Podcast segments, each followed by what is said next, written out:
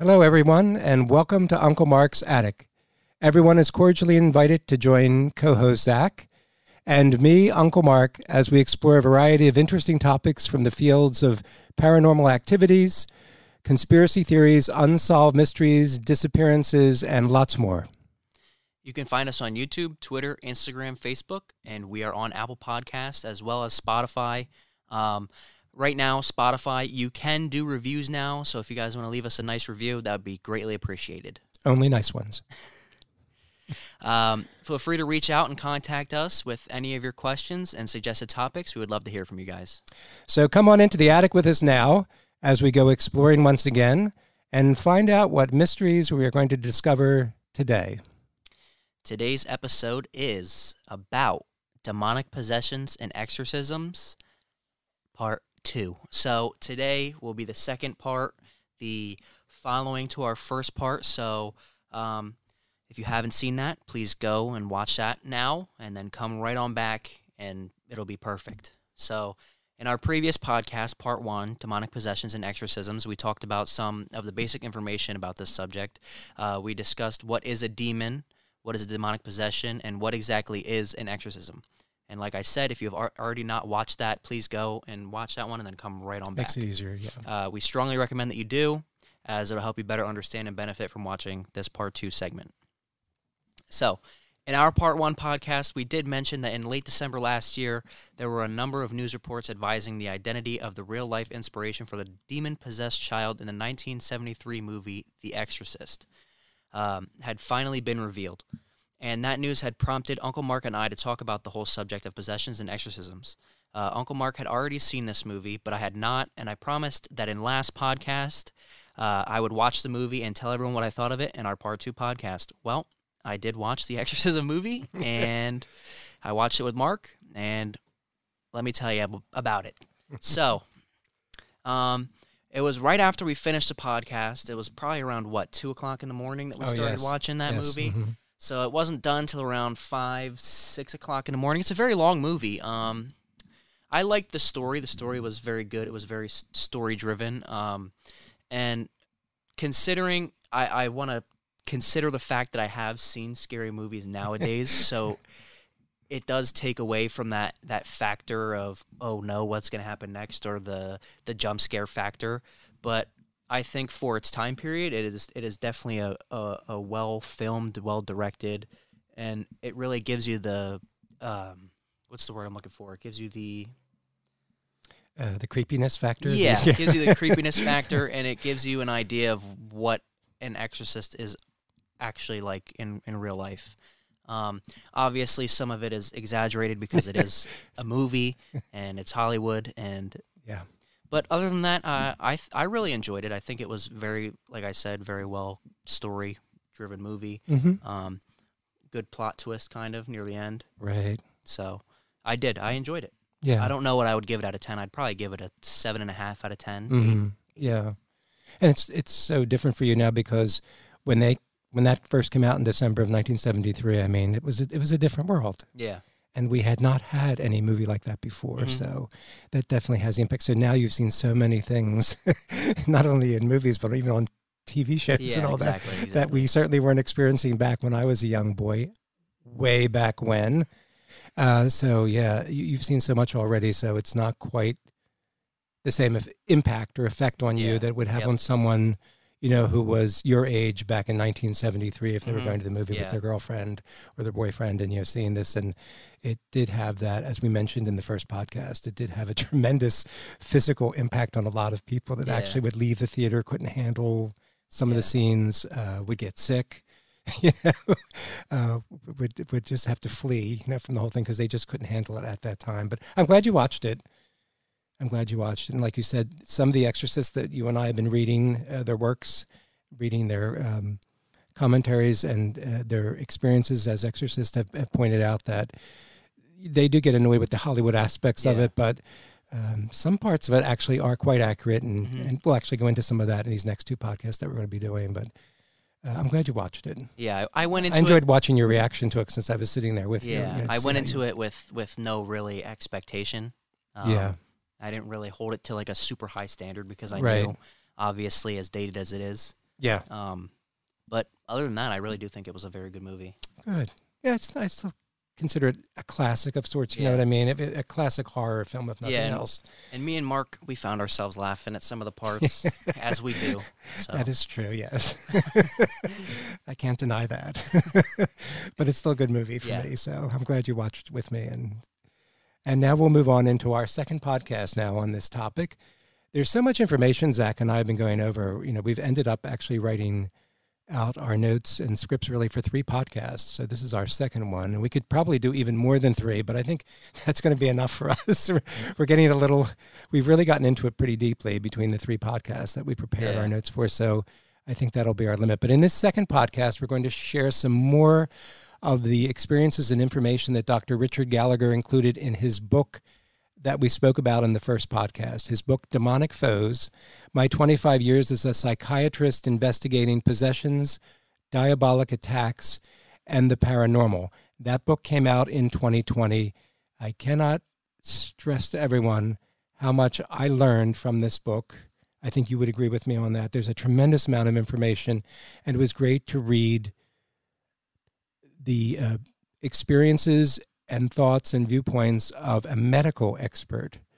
Um, as we mentioned in part one, our part one podcast, Dr. Gallagher is a psychiatrist, graduate of Yale University Medical School, and he is today considered the world's leading scientific expert on the subject of demonic possessions.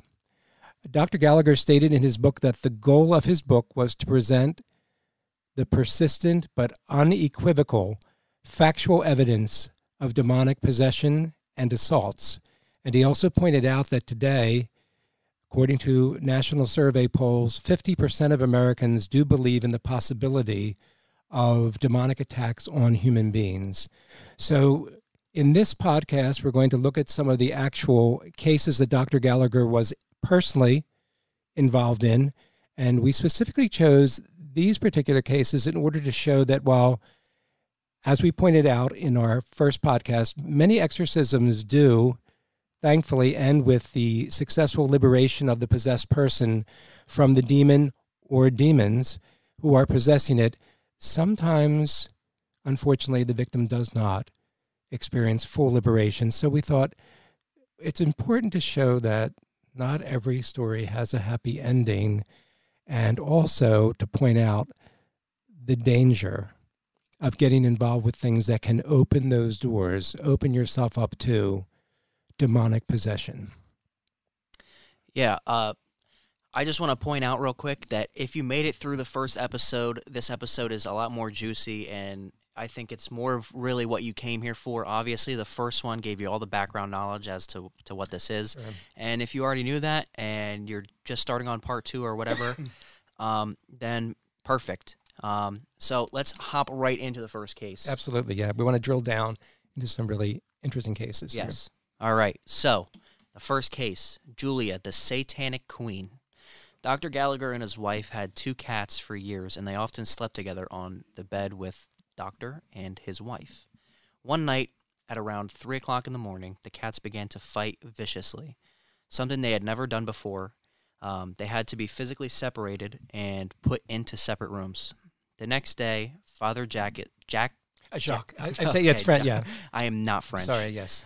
Father Jacques, Yes. uh, an exorcist who Dr. Gallagher worked uh, with on many cases, shows up to his house with a woman named Julia. She was in her late 30s, early 40s, with black eyeliner that went all the way around to her temples. Um, this was an unannounced visit.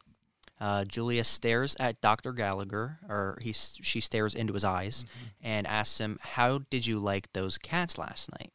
Um, it turned out that Julia was a Satanist, a high priestess of a satanic cult per Father Jacques. Uh, she had literally committed herself to Satan and literally worshipped Satan, and she had been uh, granted a rare privilege in uh, return, which would have been uh, psychic powers. Uh, she was able, um, in her normal consciousness, I'm like, okay. Let me restart the sentence here. It's okay. She was granted psychic powers uh, when she was in her normal conscious state. There we go. Um, she was possessed and knew that she was possessed. Uh, she believed it was just a demon, not Satan, who possessed her. Uh, at this point, she had already been to several psychologists, and they didn't really believe that there was any psychological explanation for her paranormal uh, abilities. She could view people remotely and had accurate knowledge of others without having any direct contact with them. Julia displayed her powers um, and powers uh, that Dr. Gallagher had never seen before. Yes, as we had mentioned in the first podcast, if you've seen it, uh, Dr. Gallagher, in the decades of his work as a psychiatrist, had treated thousands of people. I believe it was over 25,000 patients that he had worked with. And as he had pointed out, none of them had ever shown any indication that they were somehow possessed. He had never seen demonic possession with those people. The way that he first came to be involved with demonic possessions was because clergymen were, started to bring people to him for psychiatric evaluations because they were trying to rule out uh, the, the, the possibility or the actual fact that these people possibly had a mental illness that they were dealing with as opposed to an actual demonic possession. Um, in this case, and what he's pointing out too about these psychic abilities, with all of those thousands of patients that he had worked with as a psychiatrist, this is not something you see with any of those patients with all of those thousands of people. They don't display these type of abilities like she was able to know about the cats fighting that night before. May have actually provoked the fight with those yeah. cats the night before. Strange abilities like that. It's rare according to the exorcist it's very rare but these strange psychic abilities or powers are sometimes granted as almost a um, a reward a special privilege to just certain people who are possessed. This is sort of the, that trade off of they're worshiping Satan and they get a little something in return. And unfortunately, they really feed on that. That makes uh, working with them even harder. Now, in this woman's case, she had been uh, baptized Roman Catholic. She did go to Catholic school. She did advise Dr. Gallagher at one point that a priest had molested her when she was very young. And someone in her circle of friends had told her about a local satanic cult. She did end up joining that satanic cult later. She engaged in uh, uh, countless orgies with cult members, became the cult's quote main breeder unquote. There, someone in the cult would. And because they were there were in these orgies, there you know a number of times, whether it was her and other women in the cult would become pregnant. Uh, the cult would prefer, and there was someone in the cult who would actually perform abortions on women when they would become pregnant, and the fetuses were used in uh, some of their twisted uh, ritual ceremonies.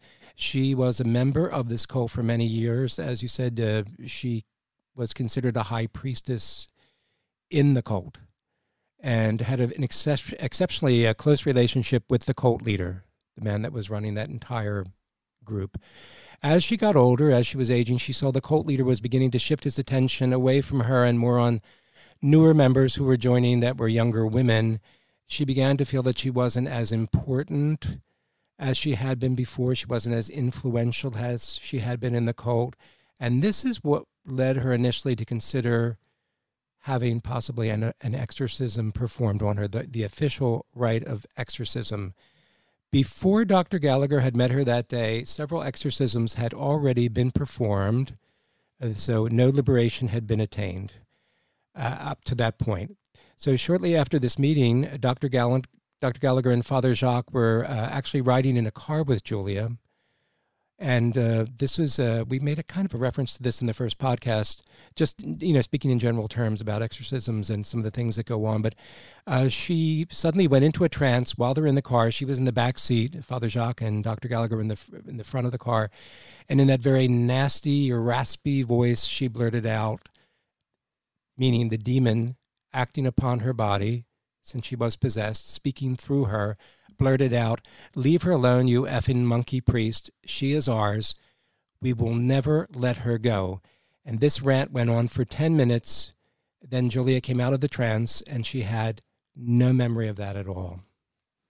I would not want to ride in a car with Julia. I'll tell you that much right now.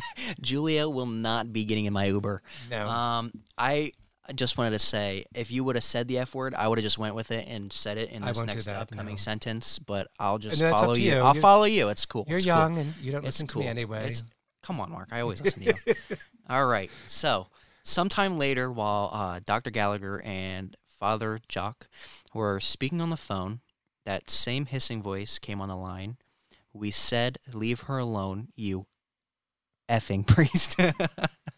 this is an example of something many exorcists and Dr. Gallagher have observed many times. Um, and this is the ability of demons to interfere with phones and computers or to interrupt calls, send text messages, leave fake voicemails, and so on. Dr. Gallagher says that these are paranormal phenomena um, that go beyond anything he has ever seen uh, with psychiatric patron, page, patience. There we go. I don't have any patience to say the word. Uh, Julia finally agreed to undergo another exorcism. Eight people were assembled for this rite of exorcism two priests, two nuns, one was a nurse, uh, a lay woman, and three strong men. After the exorcism, exorcism began, she went into a trance. So, for about two hours, as a demon uh, manifested itself, cursing and boasting the whole time, the three women were holding her arms and shoulders while struggling to keep her in her chair. And then at that point, even with the three men that were also in the group joining in and trying to hold Julia in place before the entire group, she actually levitated out of the chair a full 12 inches, one foot out of the chair, with all of those people struggling to hold her down. And this went on for 30 full minutes. It's a, one of those things we talked about in the first podcast when one is wondering if you're dealing with an actual demonic possession, that superhuman strength is one of those key things that they're looking at. And that's certainly, number one, that's certainly a, a, a demonstration of incredible strength with all of these people holding her, being able to still pull away from them.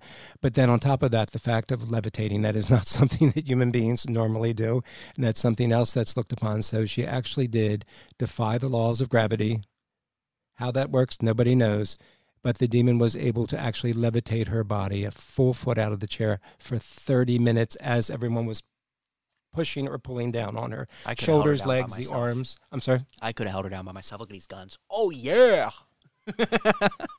yeah, I'm impressed. Oh, I'm sorry. I, I got to stay awake. I got to keep talking. But anyway, this was uh, this was an incredible display of demonic power. As holy water was sprinkled on Julia, she would scream, It burns. That's very typical from what we've read in, in uh, all of the books and all the research we've done. It burns because it does literally hurt the demon because it is something blessed, it's something sacred. Anything of God is something uh, destructive for any demon.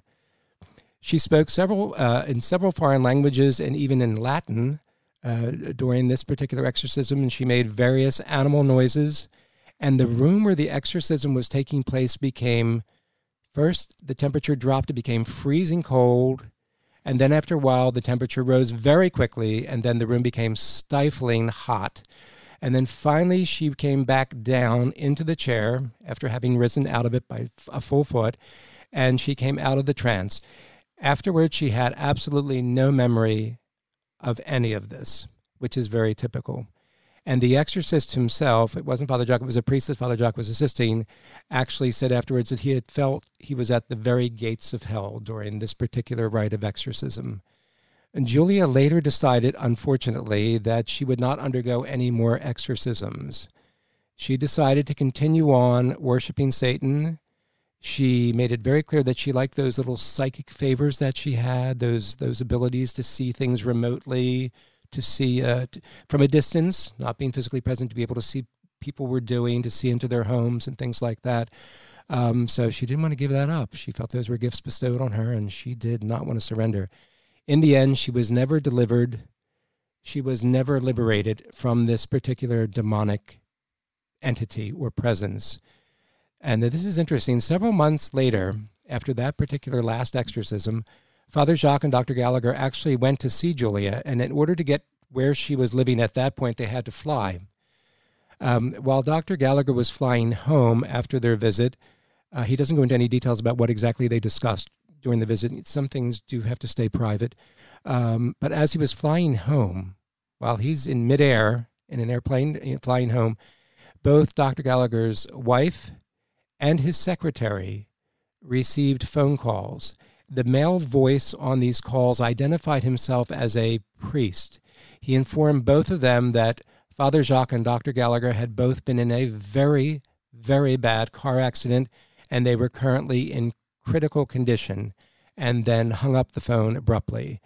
This was an actual fake and vicious phone call made by a demon. I mean, they sure know how to prank call, I guess. They do know how to prank Yeah. call. All right. At this point, it is a good time to point out that Dr. Gallagher uh, stressed in his book that a major aim of demons is to confuse human beings. Um, at times, demons have to pretend to be dead souls, um, angels, pagan gods. Uh, so these possessed individuals uh, have told him that they receive messages about the end of the world or Satan is ready for a truce, truce with God. Um, and these demons can mimic genuine illnesses or disorders to disguise their presence. Remember, they are most successful when they stay hidden. Uh, the next case will be Catherine, one of the most intractable possessions Dr. Gallagher Yes. ever saw. So let's hop right into this case, let's shall we? hmm Catherine and her husband and children uh, lived in a rural town in West Virginia. Father Jacques got Dr. Gallagher involved in this case, and he went to Catherine's home at least a dozen times. Mhm. Uh, on the first visit there with uh, Father Jacques, Catherine's husband had not been told that Father Jacques was coming and bringing a psychiatrist with him. But like many victims of possession, she actually knew the details of their trip right down to the uh, expected time of their arrival. She always had a strong reaction before any exorcism. Father Jacques had briefed Dr. Gallagher. Uh, Catherine had no prior history of mental illness. She had complained of attacking spirits. She could see dark, shadowy shapes. That's a tongue twister.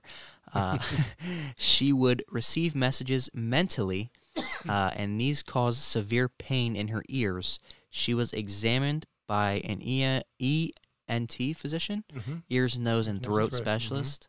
Uh, he could not find any physical explanation for the pain. Yeah, was- I thought that was very interesting. Just to stop right there, the fact that she was displaying, even if her husband would not tell her, "Oh, you know, Father Jacques is coming and he's bringing this psychiatrism," she uh, she had knowledge of that anyway. That's another example of that preternatural knowledge, that that paranormal ability. That's the new word we use instead of preternatural, but that ability that the demon is displaying there. That yes, she hasn't been told directly by her husband, but the knowledge is there anyway. He can see, he can Yeah. sense what's coming, and she would react. She would be feeling sick. She'd be laying down a lot. She wouldn't be herself, and it's kind of sad. She had the family, she had the children, and uh, the husband is, told Father Jacques and told Dr. Gallagher that this always happens, even though he would keep it quiet. Anytime they were coming or the priest from their local parish was coming, uh, she would have that prior knowledge ahead of time, and it would be very, very disturbing to her because that's the last thing the demon possessing her would want to be having, uh, would want to be happening. Now, her hearing would normally work fine during a normal conversation. She didn't have that ear pain then. She could hear, you know, you're talking to her about the house or whatever, uh, about the family, the kids, uh, but she could not hear any words that would have anything that we could describe as religious nature. She would experience what Dr. Gallagher makes very clear was selective loss in her hearing. So if someone would t- say to her, and this literally happened when Dr. Gallagher was present in the house, you know, have you been able to pray, Catherine? She would reply, able to do what? She can't hear that word pray because that has something of a religious or spiritual nature to it. Uh, have you been able to uh, go to church, Catherine? Have I been where? She could hear part of the sentence, but she would have that selective loss of the sense of hearing. And this is not the only case that Dr. Gallagher actually saw this particular phenomena happen in, but in this case, it's pretty bad. That's Um, crazy. Yeah. In other cases, he talked about people that would actually, the same thing would happen, but it would be a selective loss of their vision when trying to read something. Okay, yeah. They could read, but they couldn't read the Bible or, or prayers that were on a you know on a card or, or you know in written form in front of them. So uh, there were other cases like this, but this one was a pretty bad one that he he definitely got very involved with. Let me just intervene real quick. Oh, absolutely. Um, I have the same thing happen when my girlfriend talks to me. Like I just don't hear like the rest of the sentence. All I hear is "Can you?" and then it just stops. Like I have no, I have no idea what she I says after that. understand. I don't think that's demonic possession in your case. I think you're just a normal American male. I'm just So sorry. when she says like something, "Can you?" and I just can't. Like, Yeah. I can't even say it. It's just I hope she's watching this podcast. I really am. She probably won't. I hope she. I, well, I hope. all right, I'll stop there. I better watch myself. Mark All will right. send it to her. He'll clip it and send it right to I'm her. going to make a home visitation. Um, unfortunately, this poor woman was also, uh, had, even before meeting with uh, Dr. Gallagher that initial time, she had already been seen by a psychologist, an audiologist, again, about the hearing problem. The pain would be very severe. Would, from what I read, it would uh, really cripple her when, the, when that selective blocking of her sense of hearing was going on. Now, on a follow up visit that Dr. Gallagher made, he actually brought another psychiatrist with him to her home, and they decided to ask her some questions, not orally, not speaking to her, but they would write them on pieces of paper, individual questions. Now, when they would write questions on paper and hand them to her, asking about the kids, about you know stuff that going on in the house, um, the truck out in the yard, if she's been driving it lately, um, literally things like that. She could always uh, read the questions with no problem and uh, answer them. But when they wrote out on pieces of paper individual questions like, "Have you been trying to pray to God?" Uh, are you going to attend Mass later today? She would stare at the pieces of paper in her hand and then ask Dr. Gallagher, Why are you giving me blank pieces of paper? She would literally then have that sense of sight completely blocked out because, again, it was something of a religious or spiritual nature. I find that particularly spooky Yeah, and, that is and, and frightening. freaky. I don't like that at all. Um, and as I just had said to you, Dr. Gallagher had seen other cases of demonic possession where there was the blocking of one or more of the physical senses of the possessed victim. Uh, the demons were, in this case here, are preventing Catherine from receiving any kind of spiritual support or assistance from anyone, which is really vicious and cruel. Finally, Catherine uh, admitted that for a period of time when she was a young girl, she and two of her friends formed a witches' coven and they all pledged some sort of loyalty to the devil. They took part on what they all understood to be diabolical rites. She confessed that she had aborted fetuses, um, or not that she had, but she they had used aborted fetuses in the ritual. Her involvement in, with this coven was for a relatively brief period of time. Years later, she suffered from symptoms of a demonic uh, oppression. She seemed to be beaten up by demons, and eventually she began to experience the trances, which are indicative of a full possession. So I've seen movies where these people get beat up by absolutely nothing, Yes. and I think Mhm. that's terrifying. Yeah. And we talked a little bit in the first podcast that, yes, hmm I think that's Yes. absolutely terrifying. demonic oppression. They can get black and uh, blue uh, bruises, scratches. Uh, yeah, they can be Yeah. injured. Very much. I much. couldn't even Mhm. imagine facing a demon. You don't even you can't even see it. It's like Mike Tyson. Yes. hmm Yeah, I, So they can get hurt. horrifying. Mhm. Um, let's see. Her exorcisms uh, had to be performed in her home because she could not tolerate being in a church building. Eight people were present, including a nurse. Uh, her husband and others held her down on the couch. Ten minutes into the rite, Catherine went into a full trance, and the demon began manifesting. Uh, when the exorcist asked it uh, when it was leaving, it replied, "Never." we will not go. She, I, starting to I was- scare me. I was gonna keep, I was gonna keep going, but I'll just read it, me. read it in a normal voice.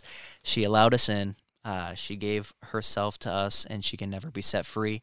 Uh, to Dr. Gallagher, there was a recognizable personality uh, here. It was a bully, immature, uh, pompous, and it mostly spoke English. At one point, Dr. Gallagher detected it was speaking in ancient Greek.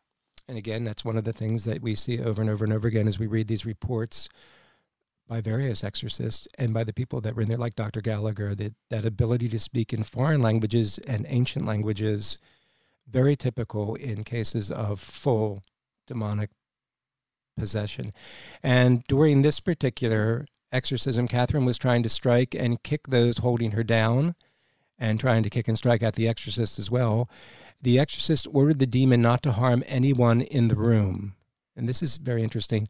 When she would try and scratch or bite the people closest to her, holding her on the couch there, she seemed to be prevented from actually doing so. She could get so close, but not quite you know, that she could pull that off. Um, in one of in uh, one of the later exorcism sessions, Dr. Gallagher himself was actually helping to physically restrain her. And he said her face would stop about an inch from his arm as she was moving in to bite him.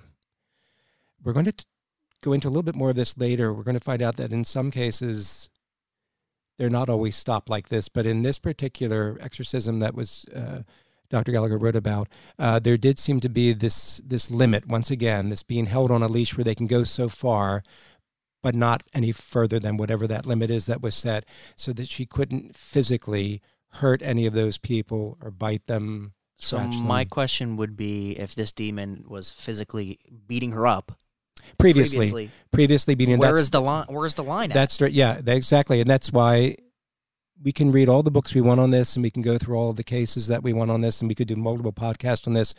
But like many of the exorcists have said, in the end, most of this is still a mystery. It's totally mysterious. They don't have any understanding of how you get bits and pieces. You get some insight based on your firsthand experience, primary, you know, primary evidence from from firsthand experience, from actually physically being involved in this. But no, there, it's still overwhelmingly mysterious. And yes, when we were talking about different levels in the first podcast, we did talk about the different levels of demonic activity, and we talked about infestation.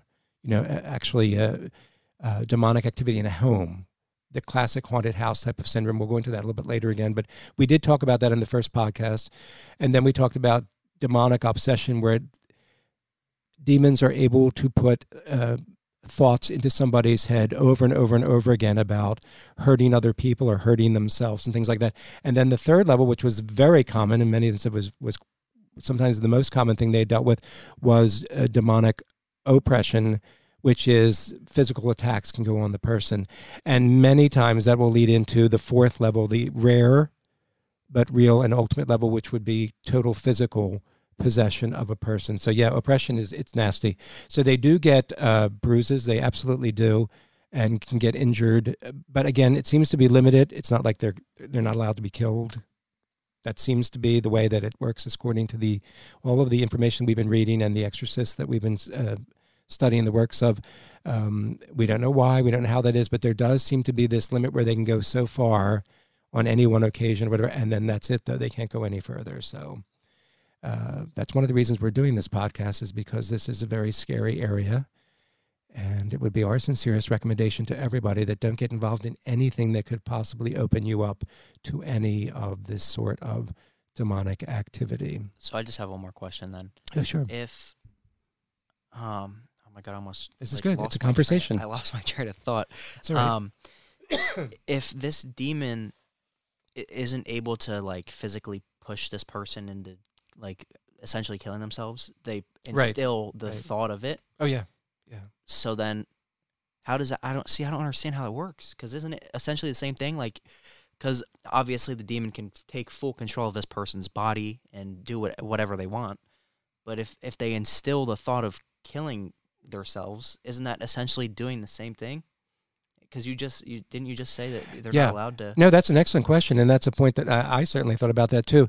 We're not. Uh, we're going to wait until podcast number three on the subject to be going into uh, Monsignor Stephen Rossetti's book. He's um, an incredibly experienced American exorcist. His book is The Diary of an American Exorcist, and it's a fascinating book. He does talk about that, and he does say that any experienced exorcist will know that when you are dealing with a person who is it's rare, but when you are dealing in those rare cases with someone who is actually demonically possessed, that that fourth level, the worst case scenario, so to speak, a good exorcist knows they must watch for suicidal tendencies. They must be very aware of this because there's nothing that demon wants more than to hurt, if not destroy, that human being. And and he's the one that really stresses that we're in the world of the supernatural when you're dealing with this and we just don't have all the answers. It is extremely mysterious and frustrating because we yeah. don't have the we don't have the answers. But yes you're right. It to me that's a very scary thought. The other thing is dr gallagher talks about this too in his book uh, demonic foes is the fact that yeah and don't forget you know people can have suicidal thoughts uh, and it's not a case of them having some sort of demonic possession. This is unfortunately psychiatric illnesses. Yeah. This is mental health issues that people are dealing with. Uh, so that's why discernment is so important in this whole process. You can't just jump the gun and someone's doing something and you know that brings attention to, to other people and just immediately assume oh it must be demonic well no as uh, any of the exorcists will tell you that the vast majority of people that are first brought to them with suspicions by family members or friends that they could be possibly possessed, the vast majority of them will really be found to have psychiatric problems, mental health issues that, that they need help with. They need good psychiatrists like Dr. Gallagher to help them. So that is uh, really the reality of it. The, the fact is that for most of these people are not really going to be these full possessions. It is very rare. But your question is valid because I don't have, nobody has a real answer to that. Yeah like Monsignor Rossetti said, anybody that tries to tell you they know everything about the demon world, that dark world, about how things operate and why some things are allowed and why some things aren't. Yeah. If they tell you they know that they're lying because nobody does, no human being can possibly understand that. It's beyond us. It's beyond our abilities. We just get bits and pieces of information from firsthand work in the actual rites of exorcisms that are performed and working with these uh, poor victims but we don't have the full picture by any means. Yeah. So there's just one thing I want to add. No, uh, it's going to be the final thing because no, this is a conversation. Yeah, I know. I don't want to just linger on this a, like too. No, too no, long, good. This is good. I think a good example of what we were just talking about would be The Exorcist. Spoiler spoiler alert! If you haven't seen it, the movie's almost 50 years old. Go watch it. Um, when near the end, when he says "Take me, take me," yes, yeah. and then he jumps out the window and kills himself. Yes, that essentially is well, it's essentially Hollywood. well, yes, but I'll say that right off the bat. But uh, my understanding of that from the novel that the movie was based on is that he's trying to destroy the demons. So yeah. he, they, the priest that telling him to come into him. I've never read about a case where any exorcist is telling the demonic entity to come into me instead or to yeah you know, see I their job is to and that was the Hollywood part of it when you read the rite of exorcism when you when you read about the actual cases like we have read about, you're seeing that the exorcist's job is to get the demon to come out of hiding. That's number one, because they're most powerful when they're hidden. That's why they do those prayers at the beginning of the formal ritual of the rite of exorcism and the Roman Catholic ritual of it, certainly. And also with the liberation prayers that other Christian denominations use. You're trying to get it to reveal itself, and then you're trying to get it to leave that person. You want that person for your liberty. The the way to do that is not to get it to come into you. and as we said in our first podcast, the possession doesn't mean physically coming in, but you know that they're going to be able to act upon you in such a way that they take control of your own yeah. your body and, and they're able to control it and move it and use your voice and even get into your mind what they call demon brain some of the exorcists you know making you think like a demon. Uh, but uh, bottom line is no they don't want the the demon coming into them possessing them it's a very dramatic part of the movie, though. Yeah. So I mean, it just raises a lot of questions because yeah. I mean, a demon isn't necessarily a physical being. It's not. No, a demon is a fallen angel, as we explain in podcast one. We do explain all of the terminology, the basics of possession, demonic possession, and and exorcism. So no, a demon is uh, traditionally it's it's the, the, teaching is that it's understood it is not a material being. It is a an angel. Nobody but with intellect and with free will. But an angel that decided, using its free will, to turn away from God and embrace instead darkness and yeah. what they've become become evil. So that's what mean what's meant by fallen angel. They've fallen away from God and they literally become incapable of love because they've turned away from love. They've turned away from the light uh, from the Creator, and they have fallen, and they're uh, separating themselves from any possibility of, of experiencing a uh, loving relationship. So they're basically full of rage and hate, especially against human beings who God created. And uh, they hate us in particular and want to do everything they can to hurt us and destroy us because that's their way of getting back at God. Yeah, I mean, uh, this is probably just me babbling about the whole Hollywood thing because I mean, like like I said, I got a lot of questions now, and it, it's not adding up. So this guy jumps out the window, kills himself. Like we like we established, demon, not a physical being. Can it just float right back up to the little girl and possess her again? Essentially. Yeah, theoretically, from what you're saying, yes, that would be. You you would think that could be absolutely. If I was a demon, that's what I would do. Remember in the first podcast, we were explaining that um, we don't want to keep repeating everything we talked about in the first podcast, but sometimes we do. This is a good point to stop and say that. Remember what we were talking about in our discussion in the first podcast about what is an exorcism? It's not some magic, right, where you know someone has become possessed by a demon, is under the control of a of a demon, a demonic entity, and this exorcist slash priest, you know, just comes into the room and has to say this magic formula, and then everything's going to be okay. It's not a magic formula. It's a uh, it's not a one and done deal, as we pointed out. It, some of these exorcisms can be repeated over and over and over again. It takes sometimes weeks. It can take months. It can take years. In some of the worst cases that the exorcists have dealt with, it can take actual years before they can fully liberate that demon. And remember what all of the exorcists have pointed out: this doesn't happen by accident someone doesn't just become possessed out of the blue.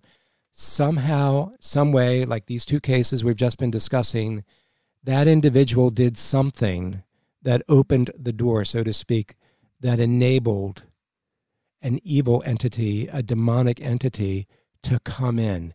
They can't just, you can't go to bed tonight and then just suddenly wake up possessed tomorrow, you know, um, yeah. for no reason at all out of the blue. Dr. Gallagher talks about that a lot, but so do the other exorcists that will be, and the two exorcists in particular that we'll be talking about in the third podcast. No, it doesn't happen out of the blue. Something happened. You did something that opened that door. And that's why it would be best to avoid all of these activities we keep talking about involvement with uh, satanic rituals and um, uh, the things that the exorcists warn you about, uh, avoiding these uh, these cults and all of that.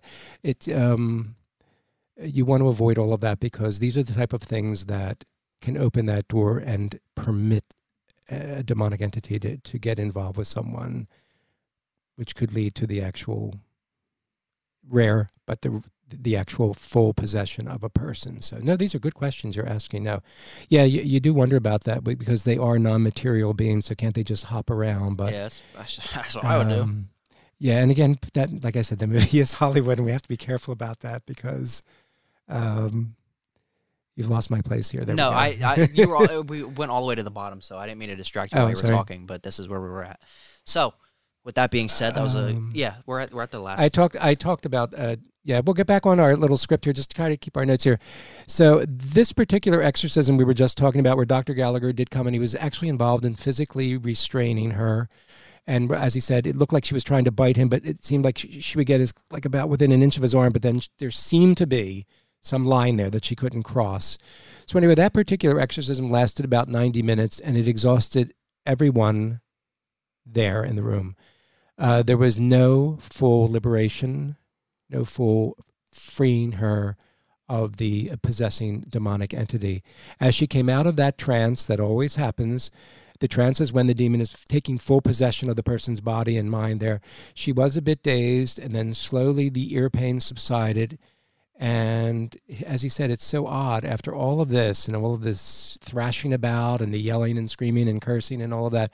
Uh, she actually then decided to be the hostess and go into the kitchen and heat up all the food that she had earlier prepared, you know, because she knew that all these people are coming to the house. So to this day, for her particular case, uh, her exorcisms continue. She does lead what Dr. Gallagher refers to as a partially normal life she still cannot set foot into a church building, but um, from what I read, she can help out with some things outside of the church, but that are church related activities, you know, uh, church socials or something, something that doesn't require to physically set foot inside the actual consecrated church building.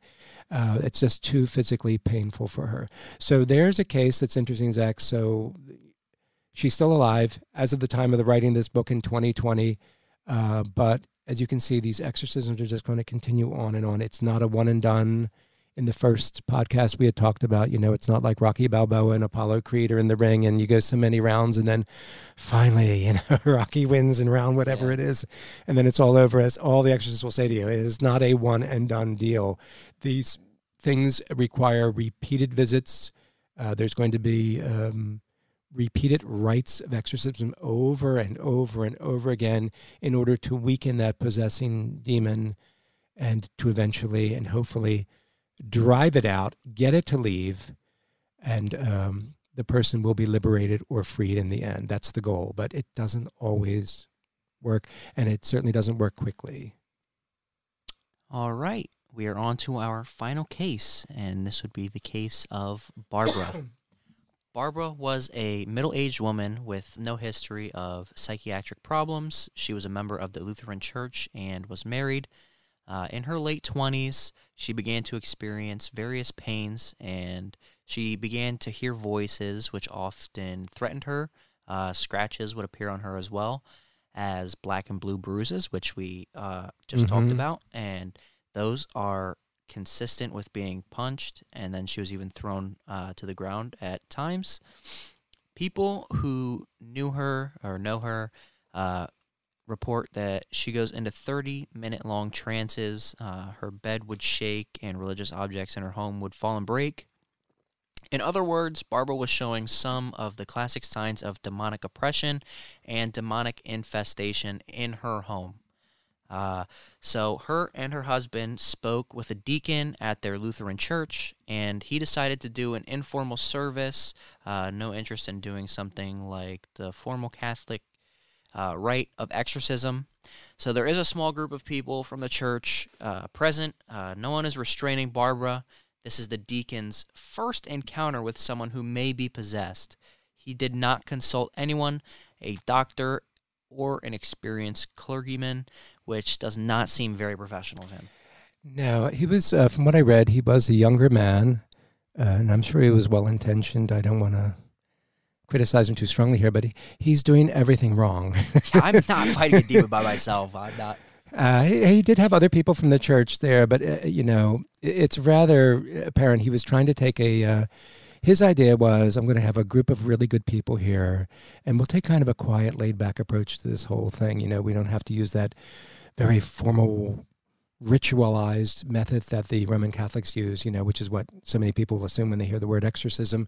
So the deacon, the young deacon here, he starts to say some prayers, and very quickly, Barbara goes into the trance. Remember, excuse me, I'm sorry about this cough. Uh, the trance is very typical after the rite of exorcism has begun, uh, where the person goes into trance. That's where the demon is taking over now and is going to start manifesting, revealing itself, because the prayers are driving it crazy. That's what they're. That's the point of the prayers. It's it's something spiritual, something holy. So that's causing them pain. That's why you'll start seeing the screaming and all that. First the trance, and then those other things that start the screaming and the thrashing. Now, Barbara went into the trance very quickly. Uh, she's not a very big or strong woman. She's actually was described as being rather slight in, in size and very soft spoken. And before this deacon can even start to say any of the commands, the prayers that are now going to be commanding the demon, uh, Barbara jumped up out of the chair and came after him. She picked the deacon up and threw him hard into a wall, which was halfway across the room where they were all sitting. So this demon's breaking the rules that the other demon was following. This session is over. yes. Well, here's the case. There's no line here um, because remember, in normally when all of these cases that Dr. Gallagher Dr. Gallagher talks about in his book, uh, Matt Baglio talked about in his book, The Rite, that we also used in the first podcast, and certainly in the books and the cases that we read for our third podcast from actual exorcists. uh, Father Amorth and, Fa- and Monsignor uh, Rossetti, all of them, everyone is telling you that if there's going to be any sort of rite of exorcism done, you have to have people there prepared to physically restrain the person. The, when the person is possessed, they're going to be doing things they have no control over. The demon is going to lash out. It's in pain. It's being attacked. It's hurting. So yes, in this case, that that precaution just wasn't taken the deacon was, uh, I guess, assuming maybe the demon was in his tie dyed shirt and, you know, his bell bottom pants and maybe had his tambourine from the 60s. You know what I mean? It's laid back. Uh, I don't mean to be too cynical here, but it's like, what were you thinking? If you know anything about the basics of exorcism that Zach and I covered just in our first podcast, if you would have just watched our episode, you would know. You should be watching Uncle Mark's Attic. You would know, though, you know, you don't take this laid back approach. This is a serious matter and it can become physically uh, problematic for you if you're not taking these precautions. And that's why all of these exorcists will tell you you always have to have other people there in the room, men and women. Uh, but uh, certainly you want to have some people that are, are definitely fairly strong, that are, you know, have some physical prowess because these things can display uh, incredible superhuman strength and can really be. We talked about the just the case a few minutes ago about the woman that's floating out of a chair with six people trying to hold her down. Despite six people holding on and pushing down on the shoulders and the arms and the leg, she's still rising 12 feet, 12 inches, excuse me, 12 inches a full foot into the air, despite all of those six human beings holding back that person, that woman, uh, while this demon is manifesting. And that's one of the things that they'll do. They will levitate as they display superhuman, beyond our abilities, uh, strength. So I know he meant well, but that ended that session because, and he was hurt.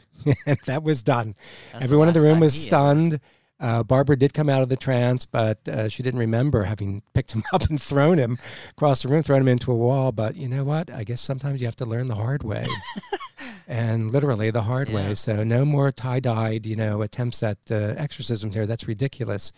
Barbara and her husband uh, then decided to go to a Catholic priest and he did suspect that she was in fact possessed, but following the usual procedures that are that are used by all of the Catholic exorcists, certainly uh, psychiatric evaluation was required, and that's how she ended up seeing Dr. Gallagher himself, since he is a psychiatrist. Now, she did confide to Dr. Gallagher here we go again. There's always something behind these. These things don't happen randomly. She did confide and open up with Dr. Gallagher and told her that when she was nine years old, her parents' marriage seemed to be coming apart. So the, the home life wasn't exactly the happiest. There was no abuse or anything, but it wasn't exactly the happiest. And like many young kids, you know, she's looking elsewhere for uh, comfort and support and all that. And she became very friendly with some of the neighbors. It was a couple who lived close by in the neighborhood there. They were a good bit older than her parents, and they would, of course, show a lot of attention, shower her with attention, you know, and try and comfort her and all that. But unfortunately, this particular older couple were engaged in and practiced what Barbara herself told Dr. Gallagher were black arts rituals. And in one ritual, she was actually, quote unquote, dedicated to Satan and given, quote unquote again, given a demon. So when she was 14, five years later, uh, her parents, everything worked out. She and her parents did move away from that neighborhood. She told Dr. Gallagher her teen years were pretty much what you would call, you know, normal, her high school experiences and all that. And she did become uh, active in her local Lutheran church. Yeah, so I don't know if we said how long ago this was or what, like what year, but when I was nine years old, I was playing with like Hot Wheels. Yes. I, I was like still picking my boogers. She's getting a demon. Yes. I agree with you. I have I have the I don't know what to say to you. I, I don't know the poor woman and I don't know so I, I can't comment on all of the, the circumstances. I don't know how bad, you know, the fights between mom and dad and all that. And I'm sure she was playing with neighborhood kids and all that. But sometimes, you know, I can understand where a child would turn to somebody older you know, some sort of figure, you know, to fill in that need for, uh, you know, for comfort and attention. Yeah. From a parent-like figure or grandparent-like figure, even. So, I mean, I can understand that, but good God, I mean, I'm sure she had no idea initially that this nice older couple right there in the neighborhood, right on the block, you know, that's going to get her cookies and milk and all that, and you know, sit on the steps and talk with her, is actually involved in. Here we go, though. Black arts, uh, demonic or satanic activities and rituals. Here's that door that gets opened. The story bothers me so much is because she's only nine years old. And what bothers me is that, and then years later now, we're seeing her actually uh, you know, being the victim of uh, demonic oppressions and being hit and, and, and obsessive thoughts as well, the demonic oppression, demonic obsession, but then actually into the, uh, the state of actually a, a, rare, but again, very real, full demonic possession. And that bothers me because she's nine years old when this, I don't, I myself, when I was reading this in, in Dr. Gallagher's book, I was thinking to myself, you know, how much did she fully understand what all was going on at that point? But apparently, as a result of whatever, and there's no real specifics given about what these black arts rituals were, there were these activities, but we have it, we, we certainly can get an idea. I think we can kind of think about it. But somehow, just because of that, yes, here you have a young person who years later now is dealing with uh, the horrors of a possession. I, I just think it's I'm almost tempted to say to you, I, I feel it's unfair. I mean, she was just a child. Yeah. Is she being punished now later? Mm-hmm. And these are the kind of things I would love to discuss when in the future we hopefully will be doing some actual interviews with people like Dr. Gallagher. I would hope that would be my number one person that I would love for us to interview, but also maybe some of these exorcists like Monsignor Rossetti. I've seen him interviewed on TV, and I do have questions, even with all the reading and research we've done, because I know it just goes against my nature. I just think, wow, that's unfair something that happened when she was nine years yeah. old. And it's not like she went out intending to do this type of thing. This is under the, you know, under the influence of older people. And, you know, kids, when you're younger, I'm sure you can have that trust of these older people that are almost filling in the, the role of your, yeah. you know, of a grandparent to you, mm-hmm. really a grandmother, grandmother. So uh, it is, though. You're absolutely right. That is, um, this is a very tough situation to deal with and, and to, just accept those circumstances. Yeah, I, I mean, I wonder how that conversation even goes because obviously she's much older now. She's possessed, and oh, by the way, when I was nine, I had a demon. Right. I was given a demon when I was 9 mm-hmm. So, um, with Dr. Gallagher's recommendation, exorcisms were begun. Uh, five to six people would have to hold her down as she would struggle for hours to free herself. The demonic entity made it clear that I will never leave her the entity and Dr. Gallagher's presence spoke different foreign languages. When the exorcist was praying the words of the Apostles' Creed in Latin, uh, the demon would interrupt with taunts in English. For example, when the exorcist in Latin said, I believe in God, the Father Almighty, the demon blurted out in English, No, I don't. This evil spirit, uh, this demon, remained obstinate to the end. Barbara continued to struggle against it for the rest of her life. Uh, she passed away before she could be liberated or delivered. Yeah, it's, it's it's a very sad case, very sad story when you think about it. And I, I just, I still wrestle with this one with the sense of unfairness that a, something that happened when she was nine years old, that that actually would be able to cause her so much anguish and pain, physical pain, mental pain, emotional pain, spiritual pain, you know, later in her life like this. But like we said, we want to talk about some cases where we don't have a happy ending because it's a dangerous area for anyone to get involved with. And we we certainly don't. Zach and I are right here in front of you. You know, we're still wrestling with all of this information that we're sharing. But it, it, the bottom line is, it's just a very, very dangerous realm that we're all uh, talking about and discussing right now and having this conversation about. It's really uh, frightening to me on many levels haunting to me very much. This story in particular of all the cases, this one really bothered me because I was so sad to read that she had passed away before they could ever successfully liberate her or free her from that uh, demonic entity, from that yeah. possession. That's so so sad. Based on all of his work in the realm of demonic possessions and exorcisms, Dr. Gallagher sees himself, and this is very important, he sees himself first as a physician, he is an MD and he is a psychiatrist, but he also sees himself as a believer and a firm believer in the reality of demonic possession. And it is very important for everyone to understand, in Dr. Gallagher's opinion, that there is a dark world out there that seems to know a lot about each one of us. That's a frightening thought there to me, too. It despises us, poor mortals, and it's strangely invested in misleading us, and in harming us, scientifically credi- credible evidence alerts us to these sobering realities, as he said.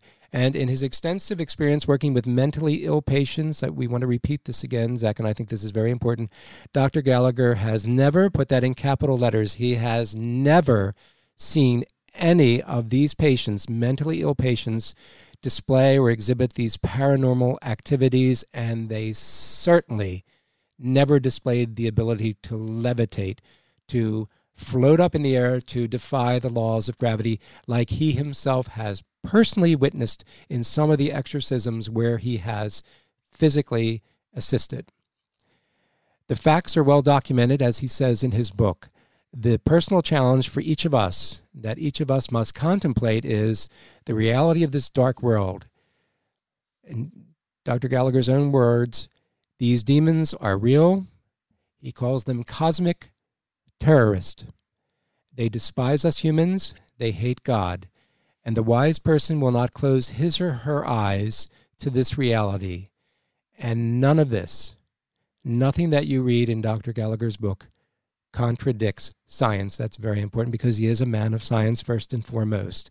And in the first uh, podcast, we did explain how prior to that priest coming to him one time out of the clear blue asking him to evaluate a patient, uh, you know, because this priest suspected the person was possessed, Dr. Gallagher really wasn't interested in the whole topic of. Yeah.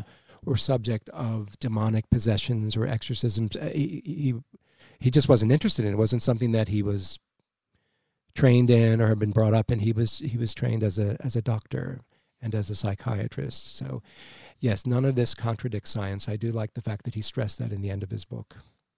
Like we said, uh, we are going to be doing a part three podcast in which we are going to be reviewing some information from the book The Diary of an American Exorcist by Monsignor. Yeah, Monsignor, I'm sorry. Stephen Rossetti. Uh, this book was published in 2021. Mm-hmm. And we are also going to share some information from the book An Exorcist Explains the Demonic by Father Gabriel. Mm-hmm. Uh, Amarth or Amorth? Amorth. Mm-hmm. Okay. 1925 to 2016 a priest exorcist from Italy who served as the exorcist for the Diocese of Rome. He performed thousands of exorcisms over his 60 years as a priest and is recognized as the ultimate authority on this subject by many exorcists today. That is crazy. I would love to be named the ultimate authority of anything. Yeah, he was, uh, and he wrote a number of books. We picked this particular one. It's a shorter book, but it was interesting just to get, you know, um, insights from a priest exorcist who is considered the ultimate authority. Many, all of them even Dr. Gallagher, everyone refers to him because he spent decades working as an exorcist, actually full time in Italy. And it's nice to get that perspective too of someone from another country, and uh, you know the different cultural context of uh, working in the field of you know demonic possessions and exorcisms in another country in another culture, and to see his a perspective on those things and yeah. see what he had to say. And and is like I said, he is considered a teacher still to this day. He did die in 2016, but he was a priest uh, for almost 60 years, and for many of those years, he was uh, working as an exorcist, um, almost full time, really, over in Italy. So that'll be an interesting podcast, I think. Well, I hope you found this podcast interesting. We thought it would be interesting to dwell on, drill down into those yeah.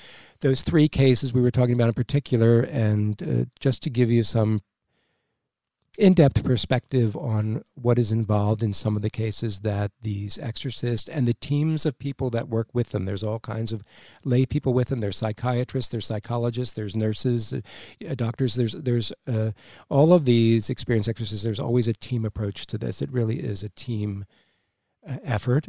It's a team undertaking when you're going to go into the rite of exorcism. Yeah. Um, with that being said, this is the end of the episode. Um, Mark, I just want to end on one real quick, real fast question. Oh, absolutely. I just need you to think of an answer because I have my answer. Oh, okay. If you could remote view, what would you do? Do you want me to tell you what I would do? Yes, tell me what you would do. I would rob banks. Well, that that's an encouraging thought for me. I'm so glad I'm sitting so close to a felon. so, a felon wannabe. With that being said, Mark, answer the question. Remote viewing? Yeah. Oh, I would want to get inside of a UFO. I'm so sorry. I could do podcast galore oh, on Oh, wow. aliens and UFOs. That's good. This one here bothers. I mean, we were taking this because, excuse me, it is a serious subject, and just for the record, I mean, I do feel that it's real. I think Dr. Gallagher, he, he's a hero to me. I think he's a tremendous person that has opened my eyes to uh, even more aspects of, Yeah. of possessions and and demonic possessions, demons, and exorcisms. But uh, no, um, to be honest, I'm uh, I'd like to get away from that topic at some point because we're going to share that and we take it very seriously. But uh, no, I, I would rather uh, remote view inside of one of those unidentified aerial phenomena that our Navy pilots were filming and the, the films were released. We did our very first podcast on that. Yes, I want to see inside of there. I want to know exactly who they are and what's going on. All right. So while Mark is getting probed, I will be robbing banks. My goodness, take it easy. That caught me off guard, yes. Um, all right, that's the end of the episode. I hope you guys enjoyed. And if this isn't your cup of tea, the whole part one, part two, part three thing, hang tight. We got something planned for the end of this month. Uh, this is that'll be our third episode that we record, hopefully today. Um, it's more of a lighthearted, fun kind of thing that we have planned. So, with that being said, uh, you can find us on all social medias at Uncle Mark's Attic. Yes. Um, Spotify, Apple Podcast. If you're watching on YouTube, leave a like, subscribe. Um, feel free to leave reviews on any of those other platforms that I just stated. Uh, it'll really help us out. And uh, Mark, you want to close us out? We're on Instagram too. I was watching We this are, on Instagram. we I, are. I wasn't sure if you just mentioned that. we I, are on every yeah. social media. Yes. And you know me, it's very hard for me to, Yeah, I don't even Mark- know how to work all this equipment and I'm proud of him. or the new iPhone. I still struggle with that thing, as you saw in the first podcast. I don't know what I was doing. So, yes, uh, we do hope you enjoyed this. This is a tough subject, but we wanted to do it. And if we're going to do anything in the attic here, we want to do it thoroughly. We really do. We want to make sure that we can share all of the information that we can to help everybody out in any way that's possible, whatever it's going to be. If we can just help one person with their life right now, it makes it all worth it to us Yeah, if we because we don't know, but we're, we're giving a lot of information out here and we want to keep doing that. In the third podcast, we're going to be going into some more things uh, and into those books by the two actual exorcists who had a lot of experience, both of them. And we do hope um, you're finding this educational and informative. I, I don't know if I want to use the word entertaining. Other podcasts can be more entertaining. I don't. I don't find any of this entertaining, but I do like learning these things because I do want to be. You don't find us entertaining, Mark? No, uh, I, I do want us to share knowledge because knowledge is power, and Yes. that I do want everyone to have that power. And like we've said before, many of you don't have the time to read all these books and do all the research we do. So we're trying to do that on behalf of everyone, and then share that information and make sure we're giving you something, not just to think about that, but also something that can help you. And, and prepare you for what you might be dealing with. So Yeah. hopefully you've enjoyed that, and we will see you next time here in Uncle Mark's Attic. Thank you for watching us today.